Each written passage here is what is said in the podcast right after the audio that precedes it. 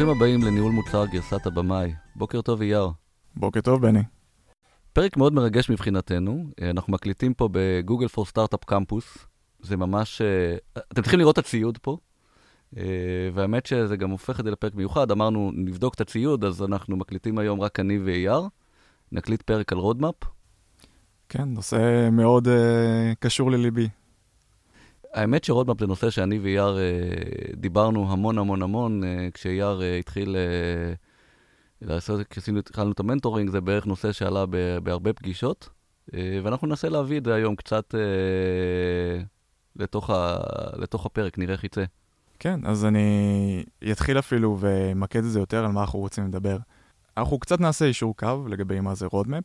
אני קצת אספר את החוויה האישית שלי, של איך עבדנו בלי roadmap, איך הטמענו roadmap ואיך היום אנחנו עובדים עם roadmap.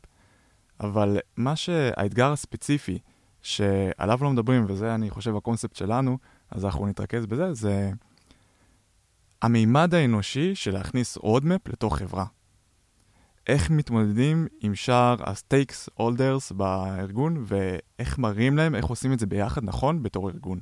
אתה יודע, מה שמדהים, הייתי לפני כמה חודשים אה, ב meetup של מנהלי מוצר מנוסים, אתה יודע, כאלה של מעל 8-10 שנים, ונושא ה meetup היה, היה roadmap. וגם מנהלי מוצר מנוסים עדיין מתמודדים עם האתגר הזה של איך מפצחים את ה roadmap מול הארגון. זה כאילו נושא לא פתור ברמות, זה גם מה שגרם לי אז אה, לכתוב את הבלוג, שאני מניח שנביא אותו הרבה פה, של, אה, אתה יודע, לתוך ה...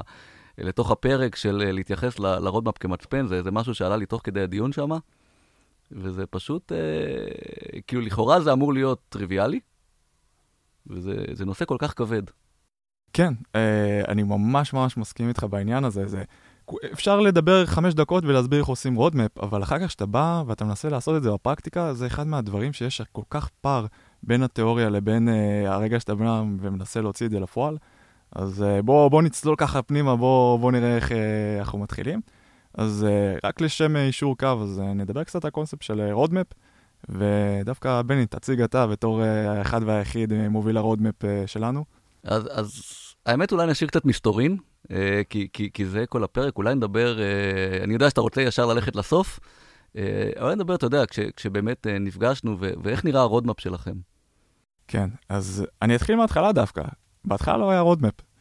ואחד מהדברים שאתה אמרת לי במנטורינג, ואחד מהבלוג פוסטים, שגם נשים לו קישור כמובן, זה העניין של uh, How to make yourself redundant. שזה נורא אנטיתזה למה שאנשים מנסים לעשות. הם חושבים שאם לא כל יום שואלים אותם שאלות, אם לא כל יום רושמים ספק, אם לא כל יום הם עושים full time עבודה בכאילו, אנשים עלולים לחשוב שלא צריך אותם והם מיותרים. וזה איזשהו switch כזה שצריך לעשות, וצריך להבין איך אתה, בתור מנהל מוצר, בתור מישהו שאחראי על המוצר, אתה לא הופך להיות צוואר בקבוק.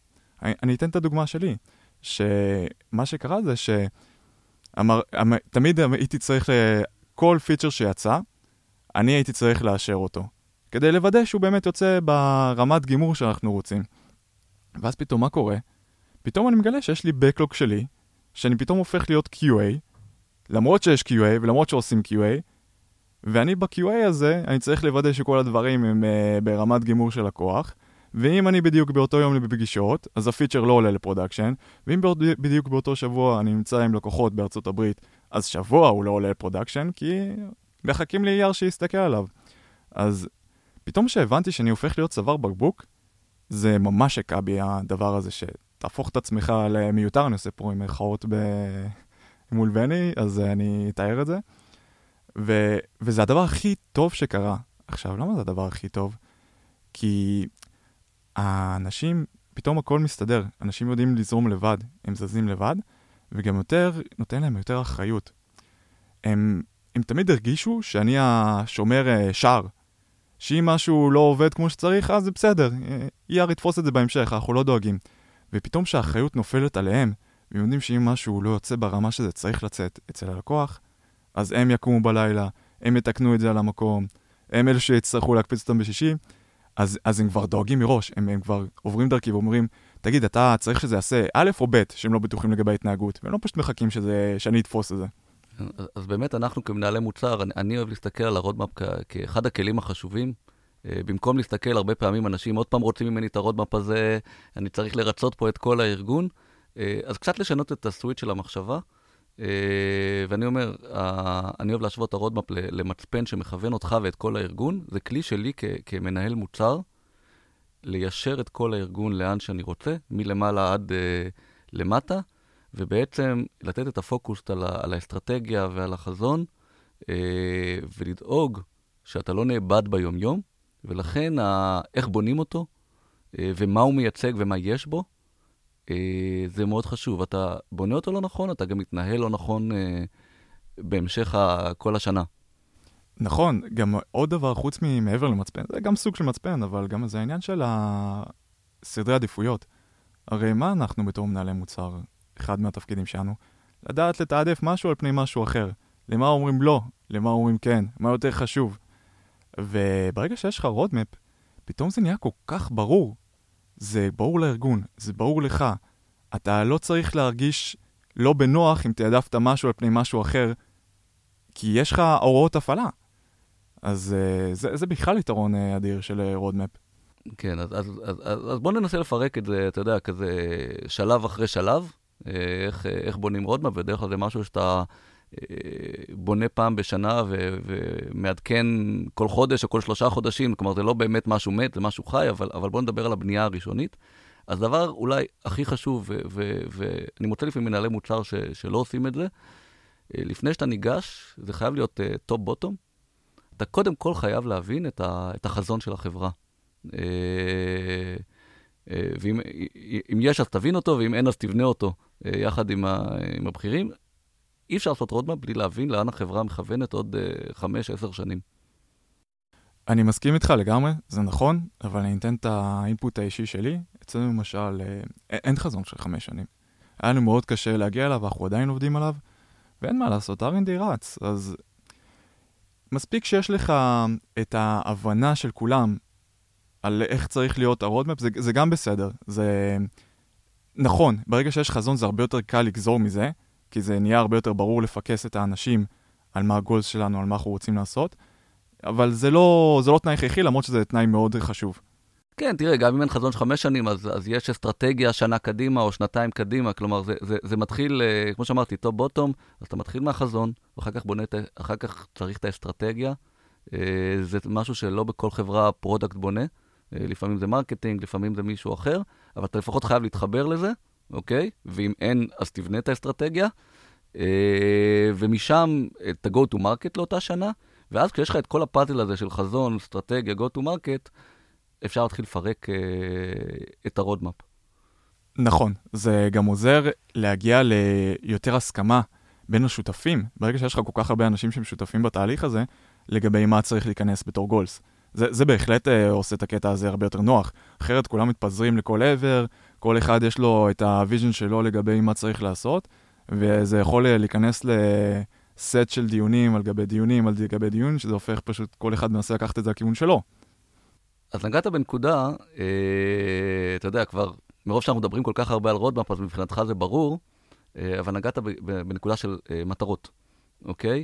וגם, לא כל מנהלי המוצר בונים את ה roadmap עם, עם, עם מטרות. אז, אז אחרי שיש לנו אסטרטגיה, לפני שרצים, אתה יודע, אנחנו עוד חמש לבלים לפני הפיצ'רים, אה, אבל לפני שרצים אפילו למה עושים במשך השנה, מאוד חשוב אה, להציג את המטרות שלנו כ product, הן בדרך כלל נגזרות מהמטרות הארגוניות.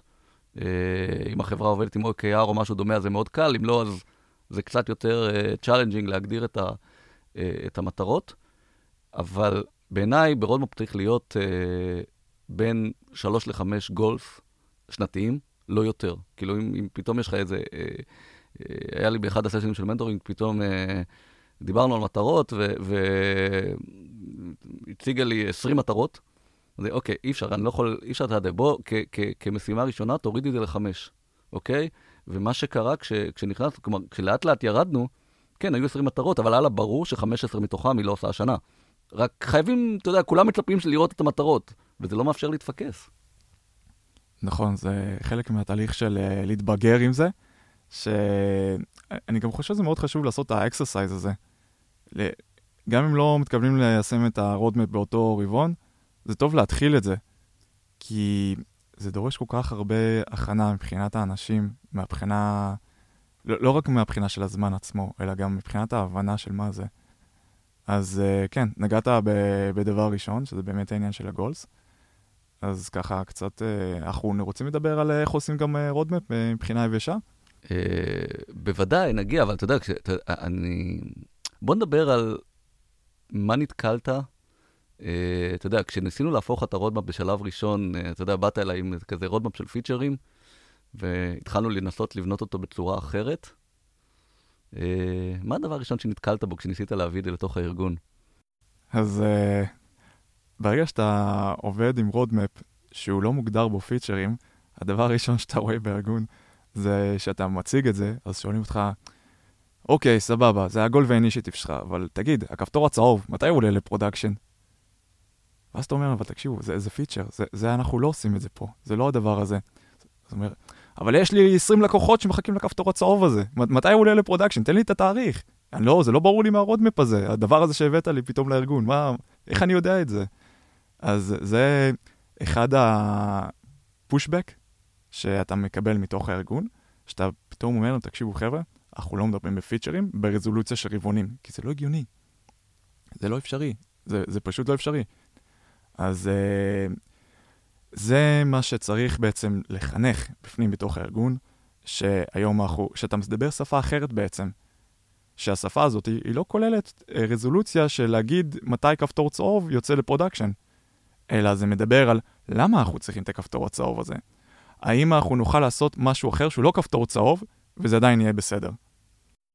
אז, אז באמת, אה, אחרי המטרות, מה שאנחנו רוצים לעבור, זה ל-initiative, אין לי שמץ של מושג איך אה, אומרים את זה בעברית, יוזמות או... או אה, בוא נקרא לזה בעיות, בסדר? מה שחשוב, ה-roadmap חייב להישאר בעולם הבעיה. אוקיי, אנחנו כמנהלי מוצר, אה, מדברים על זה המון, אמורים להתעסק בעולם הבעיה ולהשאיר המון מהפתרון לפיתוח. ובדרך כלל, זה, אם אתה רוצה לבנות roadmap נכון, שמאפשר דיון בוגר בתוך הארגון, אז זה חייב להישאר אה, בעולם הבעיה, ואולי ניתן אה, כמה דוגמאות לנכון, לא נכון, אוקיי? אה, אז, אז אולי אני אתחיל, למשל, אה, יכול להיות ב-roadmap, אצלי ב-roadmap היום, השנה, יש אה, להיות certified ל-GDPR. זה בעיה, אנחנו כדי להיכנס לשוק האירופאי, חייבים להיות, לעבור GDPR certification, זה בעיה, אוקיי? זה נגמר שם. אני עדיין לא יודע, אוקיי? נכנסנו כבר, אנחנו סוף הרבעון הראשון, אה, וזה מתוכנן כזה להיגמר בסוף הרבעון השני. אני היום עדיין לא יודע איזה פיצ'רים מעורבים, אנחנו בתוך התהליך, נגלה איזה פיצ'רים.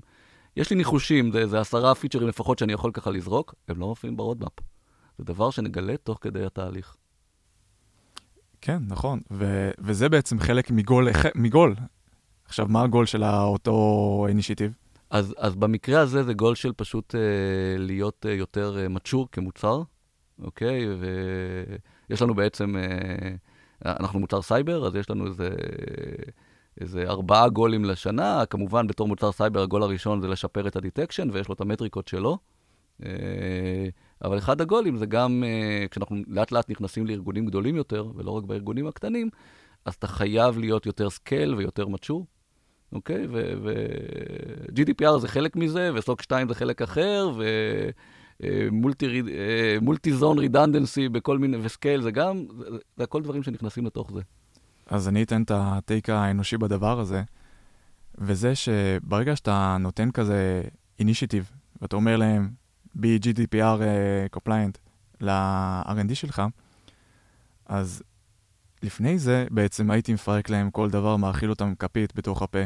פיצ'ר נראה ככה, ה-story נראה ככה, שזה מצב של ארור זה נראה ככה, במצב שזה פרס זה נראה ככה, פשוט הייתי כותב, כותב, כותב, כותב, כותב, מייצר מסמכים אינסוף.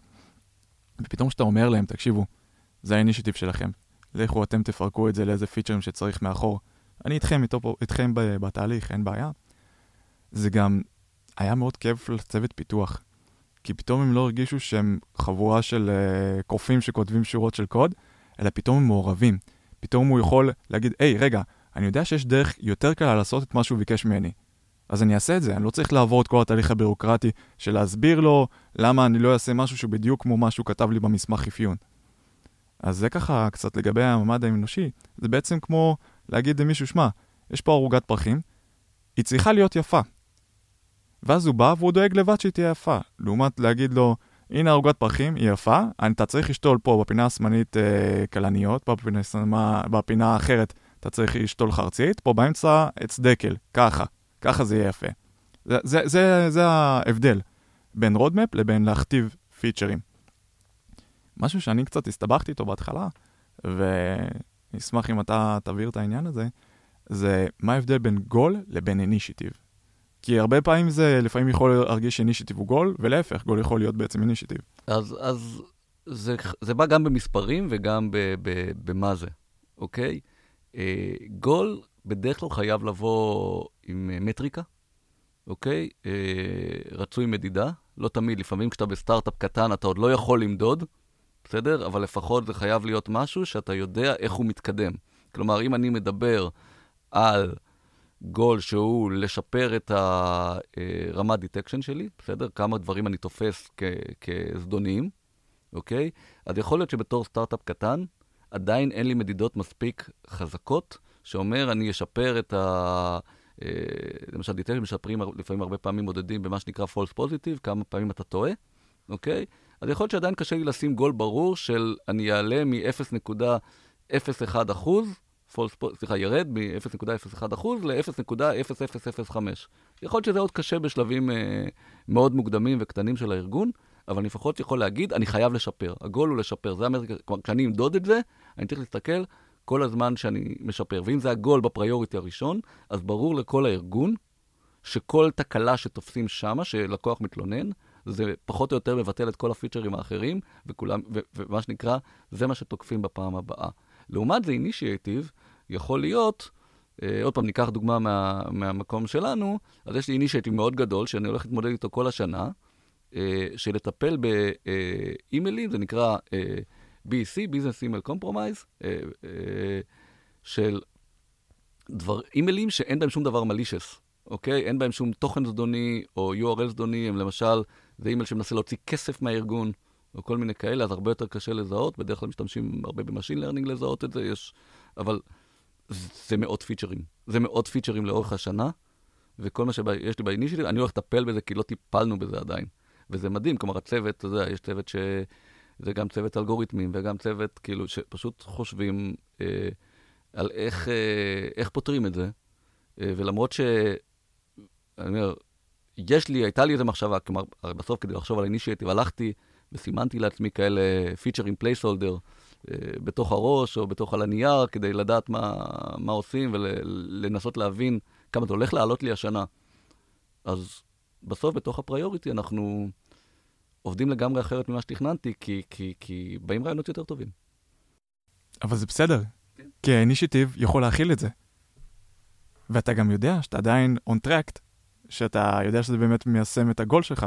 וזה כל היופי, שיש דינמיות מובנית בתוך ה-framework הזה, שאתה לא צריך כל דבר לסנכרן ולעבור ולאשר מחדש, כל עוד הוא באמת פוגע במטרות הארגוניות שלך. וזה גם מאפשר לי גמישות הרבה יותר טובה עם הלקוחות. כי בתוך ה-goal הזה וה-initiative הזה, והלקוחות מאוד מוטרדים ממנו, אוקיי? אני כל הזמן שואל את עצמי בתוך הסט פיצ'רים, איזה יקדם, נכון, אמרנו, אין לי אולי יכול, איזה יקדם את ה-detection יותר טוב, איזה יקדם את הדברים שאנחנו רואים בלקוחות. וזה לא משהו שיכולתי לראות בתחילת השנה, כי זה דבר שאנחנו נתקלים בו תוך כדי אה, עבודה. ויש לי הרבה יותר משחק לשחק בתוך העסק הזה. כן, אז אתה יודע, זה קצת אה, נגעת בזה, העניין עם uh, לקוחות. הרבה פעמים לקוחות הם באים ונותנים לך את הפיצ'רים. אה, דיברנו על זה בהרבה פרקים קודמים. הם יודעים בדיוק איזה פיצ'רים צריכים לעשות. ו... ושאתה יודע שאתה, כבר אין לך את האפשרות להכניס פשוט את זה לתוך רשימה של פיצ'רים שאתה מתכוון לעשות, אז אתה, זה מכריח אותך גם לזקק את השאלה של למה אתם צריכים את זה. זה, זה ממש מכריח אותך לשאול אותם למה אתם צריכים את הפיצ'ר הספציפי הזה, ואז בהתאם לזה, גם להבין אם זה תואם לאחד מה goals שאתה מנסה להשיג. נכון, ואז אתה גם יכול לשאול, זה מקדם את המטריקה שלי יותר מאשר הפיצ'ר שתכננתי, אה, או לא? אה, זה יושב לי ב vision, במה שרציתי, מאפשר הרבה יותר בקלות, אה, גם כשצריך להגיד, לא, זה לא בשום סקאלה שלי השנה, אוקיי, תודה רבה. אה, או לחילופין להגיד, כן, זה מצוין, נכון תכננתי את זה ל-Q3, אבל זה מקדם עכשיו את המטריקה שלי טוב מאוד, וגם יש לי פה לקוח שרוצה, אז, אז סבבה, בואו נקדם את זה ונדחה את זה. אה, אבל מה שזה דורש, זה דורש את ההבנה של הארגון, אוקיי? למה זה הרודמאפ. וזה אולי נחזור, אתה יודע, צעד אחורה, של איך אני בונה roadmap. דיברנו מאוד טכני איך אנחנו בונים roadmap. אה, בוא נדבר על ה challenge האנושי, ולא הטכני של איך בונים רודמאפ. אוקיי, אוקיי. אז אני אפילו אתן אה, שלבים שלבים, ואני אתן לך מהחוויה האישית שלי. אז אה, קצת רקע, אז כמו שאמרתי, אנחנו בדאטרי, אז אני מוביל את המוצר. אנחנו עבדנו בלי roadmap, עבדנו עם פיצ'רים, לראות פיצ'ר, פיצ'ר, פיצ'ר, פיצ'ר. קצת התבגרנו, התחלנו להסתכל קצת יותר קדימה, שדרך אגב זה עוד משהו ש roadmap עוזר לך, יותר להבין מה אתה הולך לעשות במהלך השנה, כי כשאתה מסתכל פיצ'ר פיצ'ר, מאוד קשה לעשות את זה מעבר לחודש.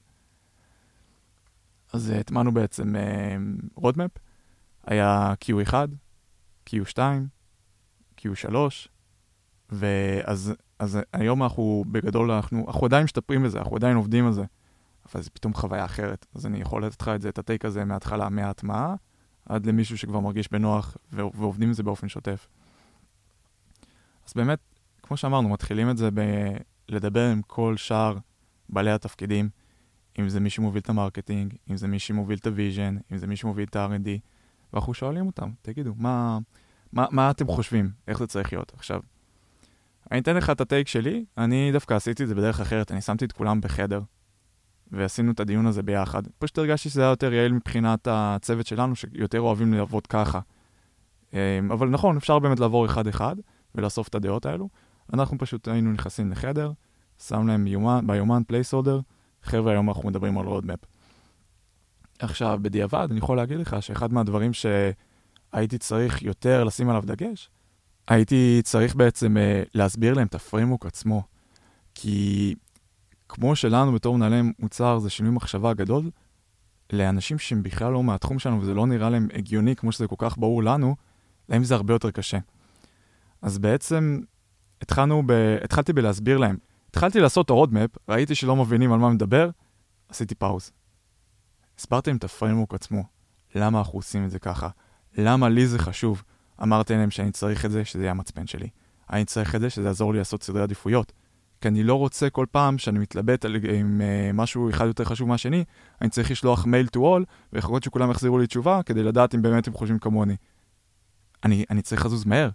אנחנו סטארט-אפ, אנחנו רוצים להיות אג'ילים.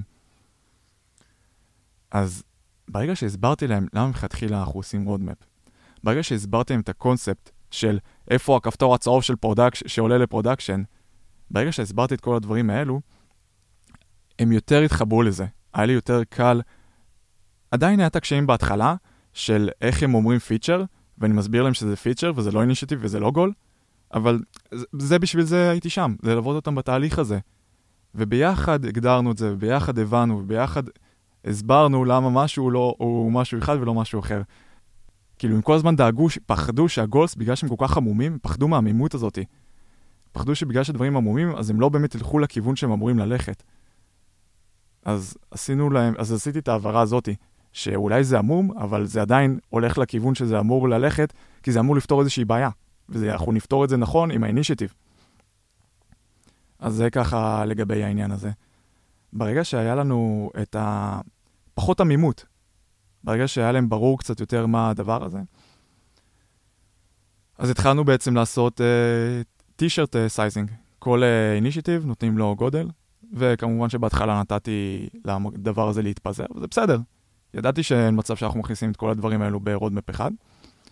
ואז ברגע שראינו שיש לנו פה עבודה לשנתיים, אז התחלנו לעשות תעדוף. וזה פתאום עשה איזשהו switch אצל האנשים שהשתתפו בזה, כי פתאום אמרו על מה הם אומרים לא. והם אומרים את זה לא במודע. וזה היה סופר חשוב, כי אמרו, שמע, זה חשוב וזה חשוב, זה חשוב יותר. וזה איזושהי בגרות שצריכים גם כן להגיע אליה. כי תמיד צריך עוד משהו. צריך, צריך עוד פיצ'ר, פיצ'ר, צריך עוד initiative, צריך עוד גול. אבל ברגע שיש לך את זה כתוב, ואתה אומר, אוקיי, זה בהכרח ברור לי שה initiative הזה יותר חשוב מה initiative הזה, והגול הזה יותר חשוב מהגול הזה, זה, זה פותר הרבה שאלות שעולות בהמשך הדרך.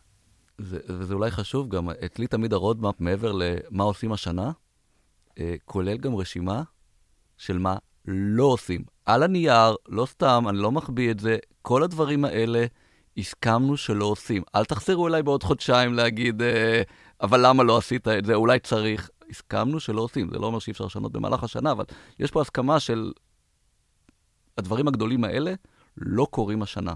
ואני חושב שזה מאוד מאוד חשוב לשים ולשקף לכולם מה לא עושים.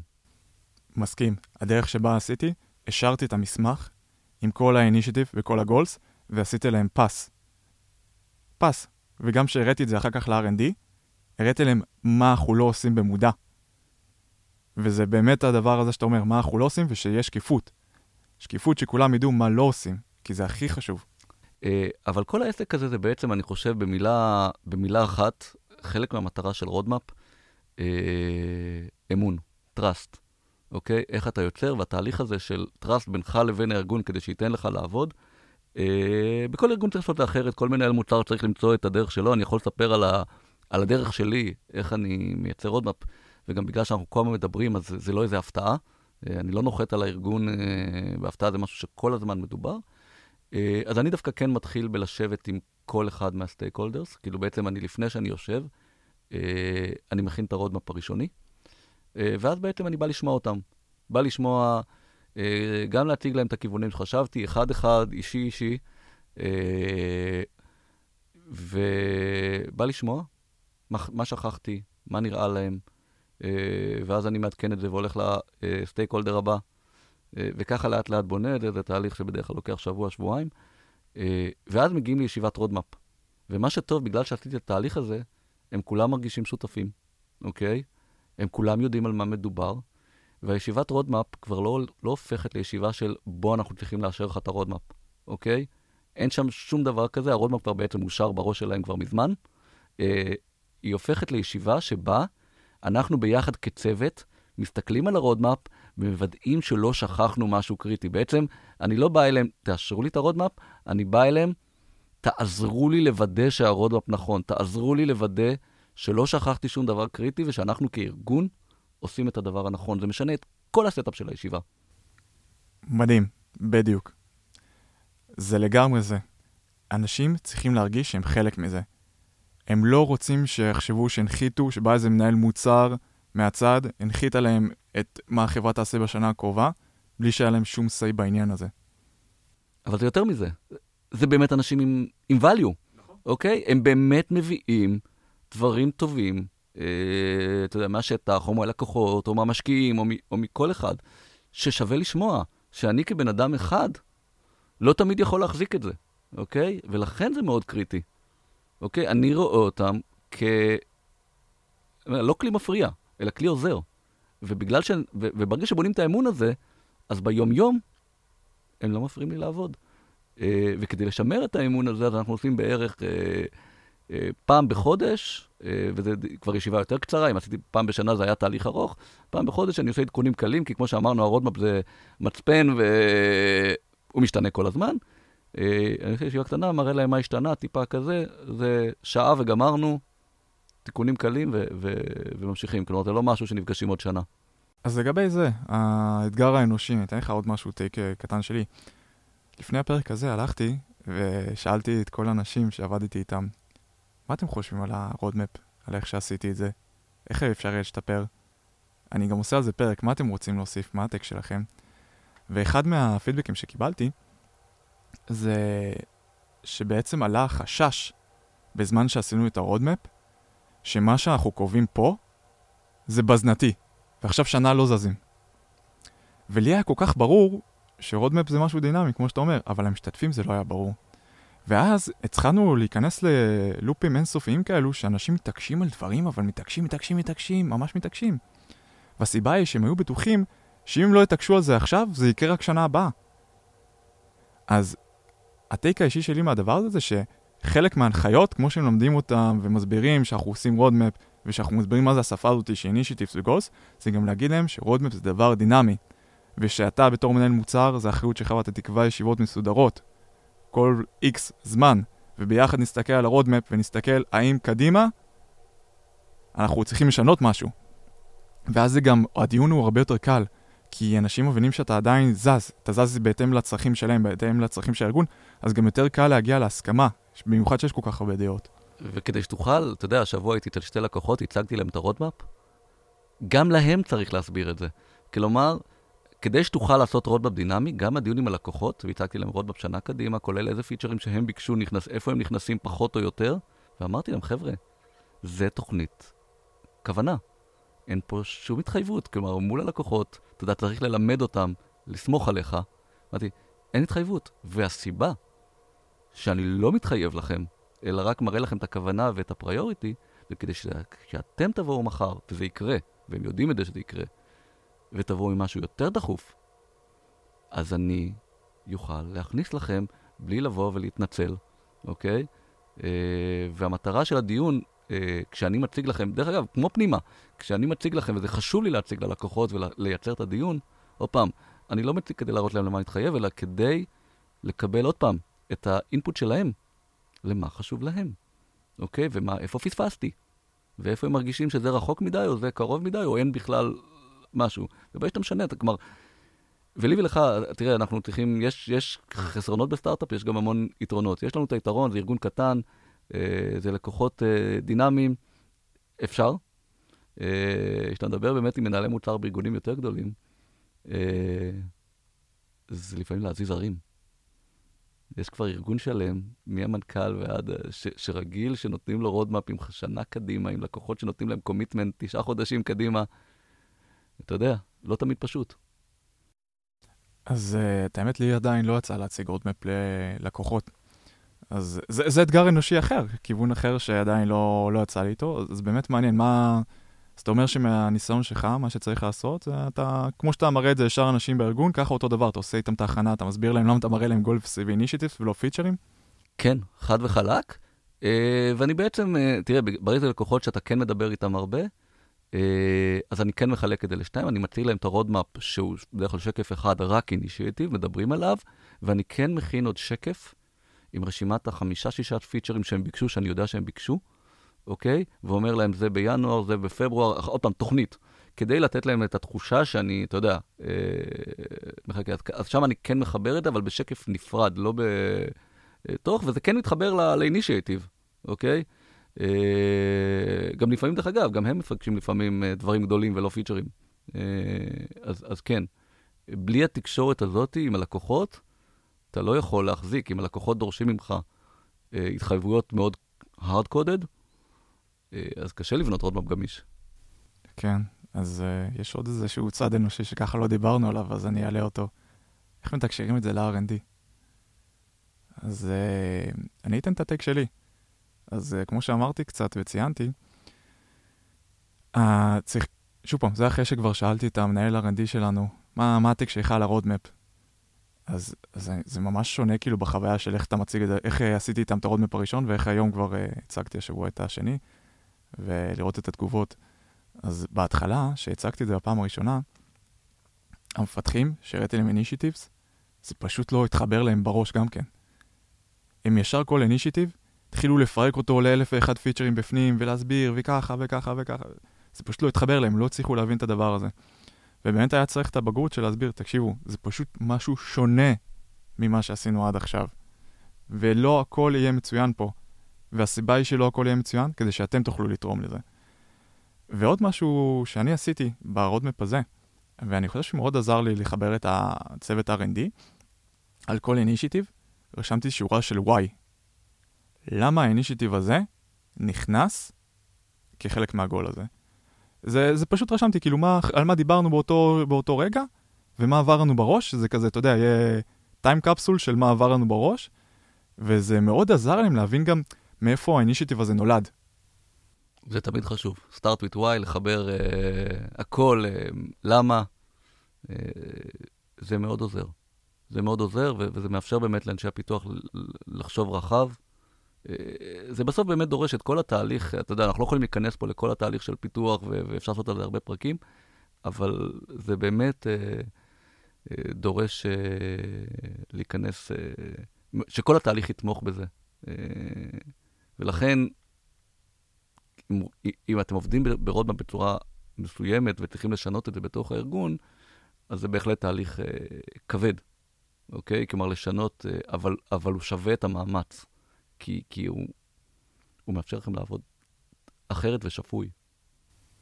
כן, החוויה היא של, של היום שאנחנו עובדים עם roadmap, אין, אין, אין, אין, אין, אה, אין את החוסר ודאות.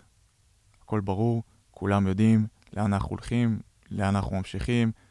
יש, סומכים עליי שאני גם יודע לקחת את ההחלטות, כי כולנו כבר הסכמנו על ה roadmap. אז יש לי הרבה יותר ביטחון לקחת אותם בעצמי, אבל גם הארגון עצמו סומך עליי בתור מנהל מוצר, שאני אעשה את ההחלטות הנכונות ברגע שצריך לתעדף. אה, אז אולי באמת נקוד, עוד נקודה חשובה ש, שחשוב, במיוחד ככל ש, שמוצר מתבגר, יש הרבה אה, דברים שצריך לעשות. אה, technical depth, אה, שיופים בפינות, אה, והדברים האלה תמיד לוקחים הרבה זמן, ו... ולא תמיד, כאילו, אין ברירה, כי אחרת המוצר הוא doesn't scale, הוא נופל, הוא, הוא מתפרק, ואז אין לך לקוחות. אה, אבל זה הופך את זה לטיפה יותר קשה, אה, לעשות דברים שמשתנים. אז, אז אני אוהב, אה, אתה יודע, roadmap, ואמרנו, מתחילים, לא סתם מתחילים מהחזון, כי אתה רוצה, בתור מנהל מוצר, לדאוג למה שנקרא impact, לעשות דברים שמשנים את המוצר באופן גדול, שמביאים עוד לקוחות, שמביאים עוד כסף, שמביאים עוד value ללקוחות הקיימים. ואותם דברים בפינות, למרות שהם הכרחיים, לא עושים את זה. אז אחד הדברים מעבר ל goals ול initiative, אה, וטריק שאני עושה לעצמי בתוך, אה, אה, בתוך כל roadmap, שאני מסתכל per quarter, ואומר, לפחות initiative אחד או שניים חייבים להיות כאלה, שכשאני אסתכל ואגמור אותם בסוף הרבעון, המוצר שלי יהיה במקום אחר, אוקיי? דרמטית כלפי חוץ, לא כלפי פנים, אוקיי? כלומר, יאפשר ללקוחות לעשות משהו דרמטי יותר טוב, או יאפשר למכור לעוד לקוחות שעד עכשיו לא יכולתי. שה perception, כלומר, כשאני אצא בכל quarter, ה perception של הלקוחות את המוצר שלי יהיה שונה. לפחות, ואם אתה דואג שאחד, שתיים ברבעון יהיו כאלה מתוך, לא יודע, נגיד שברבעון יש לך שמונה initiative, לא יודע, תלוי בגודל הקבוצה, אז, אז בסוף השנה התקדמת המון. לא קרה מצב שבו התעסקת רק בדברים הלא חשובים. אוקיי? אז זה, זה עוד איזה טיפ קטן לאיך דואגים שאנחנו עושים אימפקט, שמביאים value ללקוחות. דבר נוסף, שמאוד התקשיתי איתו בהתחלה, זה איך אתה מתכנן שנה קדימה. זה מאוד קשה, במיוחד בסטארט-אפ. אנחנו, אני נותן יותר את הטייק של הסטארט-אפ, שאתה חודש קדימה זה הופך להיות חברה אחרת. אז, אז ה roadmap שלי, אז עוד פעם, אני יכול לתת את הדוגמה שלי, זה נראה ככה, Q1 זה מה שאנחנו עושים, Q2 זה כנראה מה שאנחנו עושים, ואחר כך כבר אין Q3, Q4, יש half 2, כי, כי זה באמת, כמו שאמרת, מאוד מאוד vague, וזה פחות או יותר הדברים שאני חולם לעשות וחושב שאני אעשה. ועוד פעם, כמו אמרתי, אני מעדכן כל חודש, כל רבעון אנחנו באים לפגישה יותר גדולה, אז, אז זה יתעדכן תוך כדי שנגיע. אה, ועוד פעם, אם זה מצפן, אז, אז, אז זה מצפן, זה בסדר. אה, זה בסדר להיות, ועוד פעם, כל הזמן שהארגון מבין את זה, כי זה בעצם לפעמים הקושי, במיוחד בארגונים גדולים, לשכנע את, ה, את האנשים שזה בסדר שיהיה פה vague. אה, עוד דבר, וזה קצת ביחס בין אה, לקוחות ופנימה, ה roadmap שלי בעצם, גם ה initiative בתוכו, מחולקים בערך לחצי. יש כאילו roadmap חיצוני, roadmap פנימי. אה, מה שנקרא, מה שאני מרגיש יותר בטוח ו confidence שאני יכול, אפילו שלא התחייבתי ללקוחות, אבל ש, שזה די בטוח שאני יכול לעמוד בזה. אה, ואני כן מספר איזה עוד דברים אני מתכנן ומקווה שאני אספיק. והיחס בזה זה בערך, אין שם commitment ליותר מ-50% מהריסורסים שלי. אה, כאילו, כלפי חוץ, גם בתוכנית, אפילו שהיא לא committed, זה פחות מ-50% מהיכולת. מקום, שומר מקום להפתעות, והפתעות תמיד יש, גם, גם הפתעות של דברים שלא חשבת ומשנים את כל הרולמפ שלך, וגם הפתעות של, אנחנו תמיד יותר מדי אופטימיים. כן? זה תמיד לוקח יותר זמן ממה שאנחנו רוצים, והקטנת סקופ. אז זה שומר מספיק מרחב כמנהל מוצר אה, לעשות את הדברים הנכונים ולא להיות תקוע בהתחייבויות שלא מחזיקות כבר. אז אני אאתגר אותך ככה עם uh, שאלה מפתיעה, משהו שאני מתקל, נתקלתי בו עכשיו לאחרונה. מדבר עם הסיילס, סיילס אומרים, תקשיב, יש לנו לקוח שמנמן, מנמן, מנמן, גדול שאנחנו רוצים להכניס, אבל מה? חסר לו איזה סט פיצ'רים במוצר. הסט הזה הוא עדיין לא מוגדר, אבל אנחנו בהכרח חייבים שתדלבר אותו בחצי שנה הקרובה. איך אתה מכניס את זה ל roadmap? כי אתה יודע שאתה תצטרך לתת chunk פיתוח לדבר הזה, אבל מצד שני, אתה לא יודע מה זה הדבר הזה. אה, אז קודם כל יש לי ב roadmap אה, כל מיני פלייסהולדרים של, אה, אני קורא לזה ongoing דברים, כאילו דברים כאלה. אני ממש שם ריסורסים בצד שאני עוד לא יודע מה אני אעשה איתם. וגם פה, כמו כל דבר, אתה יודע, צריך לחשוב, הלקוח הזה, מה שהוא מבקש, זה מתאים לחזון המוצר, לא מתאים, לפעמים להילחם, לפעמים לקבל. אתה יודע, אי אפשר, אה, זה לא דיון תיאורטי, זה חייב להיות דיון במעשי, סביב הלקוח הזה, מה הוא מביא לחברה. אה, לפעמים אתה צריך להישכב על הגדר ולהביא אותו ולעשות מה שהוא רוצה, ולפעמים לא. אה, אתה יודע, תלוי לאן זה, זה לוקח. עבדתי פעם בחברה שמה שנקרא, כל לקוח היה אסטרטגי. מה יצא בסוף? מוצר שלא מדבר בשום כיוון. אוקיי? אז, אז מאוד מאוד חשוב לשים לב אם מה שהוא מבקש מביא אותך, או שזה אה, בחוץ. אה, וכן, ולפעמים יש דברים שלא תכננת ודורשים דיון roadmap מחדש, גם זה יכול לקרות, בסדר? אה, לא הכל באמת יכול להישאר בהחלטה, לפעמים כשבא דבר כזה, אז צריך לעשות מה שנקרא את הדיון ה roadmap מחדש ולהחליט עם כל ה stakeholders, כן, הלקוח הזה שמביא לנו, אתה יודע, perception אחר לגמרי, שווה את השינוי roadmap. אה, אבל לפחות אתה עושה דיון מודע, אוקיי? זה לא, אה, אנשי ה sales באו, אמרו, חייבים לעשות. כלומר, יש דיון מודע, ובסדר, אה, אתה יודע, החלטות אה, לגיטימיות. מסכים. אז אה, אם ככה נסתכל על מה שעברנו בפרק הזה, אז דיברנו על, על roadmap, דיברנו על האתגרים האנושיים, איך אני מתקשר את זה מול שאר בעלי התפקיד, איך אני מתקשר את זה למי שהולך להוציא את זה לפועל R&D, איך אני מתקשר את זה ללקוחות, איך אני לוקח את הדבר הזה ואני גם עושה לו follow-up. אז ככה זה על מה שדיברנו. אני אתן קצת אה, טיפ אה, לסיום שלי, באמת בראייה לאחור. בעיקר העניין של העמימות, של להסביר שעמימות זה, זה דווקא דבר טוב ולא דבר רע שמגיע עם ה roadmap, והעניין של אה, תוך כדי תנועה אפשר לשנות את זה. זה שני הדברים שהייתי בדיעבד, הייתי אומר אה, למישהו שמתחיל את התהליך הזה, לשים עליהם דגש, כי זה מאוד עוזר להוריד את ה friction הזה מול אנשים שאתה מציג את זה ואתה רוצה לעשות את זה. אה, אז אולי באמת אה, ככה, הסיכום שלי, תזכרו מאיפה אתם מתחילים לבנות את ה roadmap. כל roadmap נראה אחרת, כל חברה זה נראה אחר, אבל הטיפ שלי זה להתחיל, כמו שאמרתי, top to bottom, ו top, הכי top זה בכלל אנשים. אוקיי? עוד לפני כל צעד של המוצר, זה מי האנשים שאתה עובד איתם על ה roadmap, איך אתה ניגש אליהם, איך נכון לנהל את כל הדיון הזה, מה הם מצפים לראות ב roadmap, לא רק מה אתה מצפה מהם, אלא מה הציפייה שלהם, ואז להמשיך ל- vision, strategy, go to market, goals, initiative, ובסוף לא בתוך ה- roadmap פיצ'רים. אה, כן צריך לעשות איזשהו, אין ברירה, כי בסוף אתה רוצה שה roadmap לא יהיה משהו פיקטיבי, אז אתה צריך לעשות איזו בחינה יחסית ב- level גבוה וגס של חיבור ה roadmap לריסורסים, אוקיי? זה לא צריך להיות מדויק, זה לא צריך, אבל, אבל כן צריך לראות שאתה לא חולם בשום דבר שלא מחובר. אה, וכל הזמן לחזור אליו, ברמה חודשית או ברמה רבעונית, תלוי מה מתאים לך, אבל זה, זה, זה לא נייר ששוכב, עשית פעם בשנה. אה, ואתה חוזר אליו, כאילו, עוד שנה. כן, אז uh, אנחנו גם נשים uh, כמה לינקים לכמה כתבות. הרוב מגיע מהבלוג שלך, בני, זה פשוט כתבות שאני יותר אהבתי, שמתארות את זה בצורה מאוד יפה. ואם יש לכם שאלות, אתם מוזמנים להעלות אותן בקבוצת הפייסבוק. אתם מוזמנים לפנות ישירות אליי.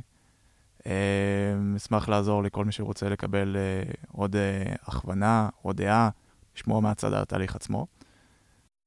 אז uh, אני מזכיר שכמו שאמרתי, הקלטנו פה בגוגל פור סטארט-אפ קמפוס. Uh, כמו שאמרתי, אתם חייבים לראות, יש פה איזה שישה מיקרופונים, זה, זה ממש uh, העתיד, העתיד הרחוק, uh, ממש כיף. Uh, עשינו גם פרק קצת שונה, uh, אז אם יש לכם פידבקים גם על ה...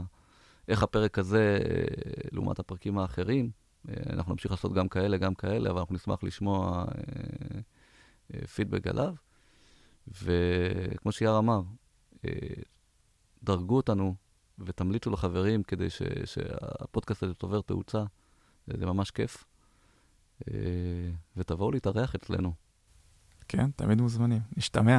נתראה בפעם הבאה.